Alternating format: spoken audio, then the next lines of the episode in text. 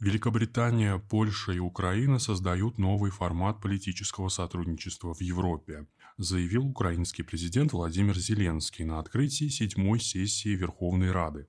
Однако о подробностях сотрудничества Зеленский рассказывать не стал, скорее всего по просьбе Лондона, который исторически любит методы тайной дипломатии.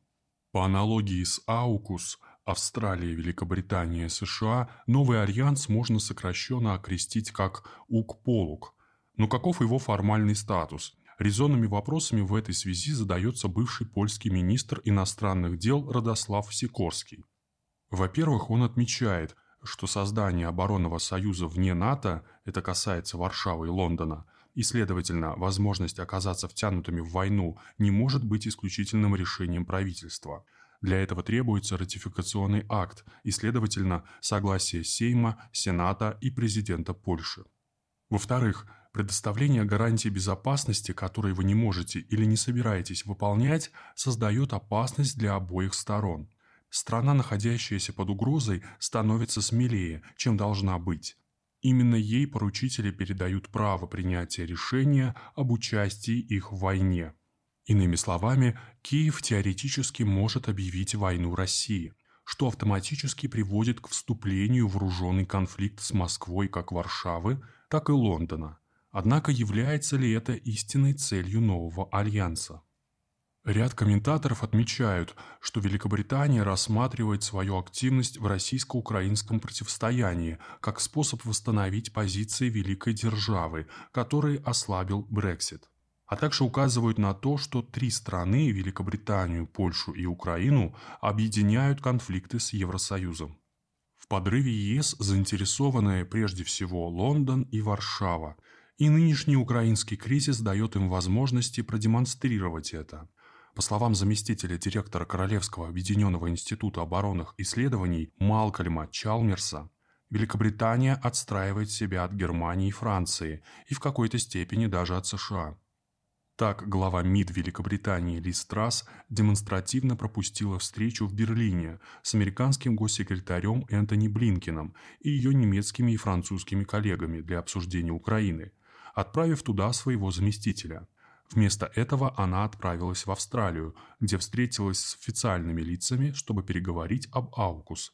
Как замечает New York Times, это выглядело странным в разгар разрастающегося европейского кризиса. Что касается Варшавы, то правящая польская партия «Право и справедливость» в последние месяцы резко активизировала войну с Берлином и Брюсселем по своим соображениям.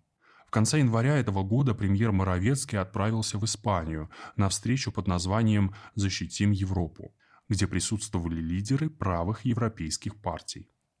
Вопреки ожиданиям некоторых западных аналитиков, рассчитывающих, что в Мадриде на саммите будет сделан акцент на российской угрозе Восточной Европе, главное внимание собравшихся привлекли совсем другие угрозы – миграция, демографический спад и Европейский Союз – как заявил профессор Варшавского университета Роман Кужняр, внешняя политика Польши теперь направлена на прекращение вмешательства со стороны ЕС.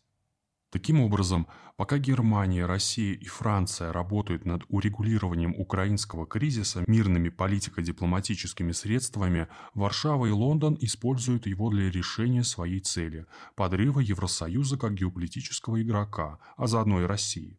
В этой ситуации две континентальные силы должны действовать сообща, поскольку речь идет уже о гораздо большем, чем судьба Украины. Британско-польские провокации могут довести до Третьей мировой войны.